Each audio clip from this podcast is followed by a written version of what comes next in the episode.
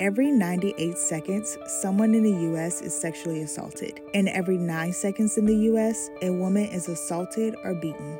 I'm Ty'Rah, here at Mercy and Miracles. We are so excited to start this podcast about healing. Our goal is to help women who have gone through something traumatic and wants to focus on being mentally healthier. We will have a focus on healing through sexual assault and domestic violence relationships while building up your confidence. Mercy and Miracles was founded with the vision to create a network and support system like no other. We know that being victimized is lonely and the road to recovery can be long. We are dedicated to providing victims with not only the support they need, but hope and healing.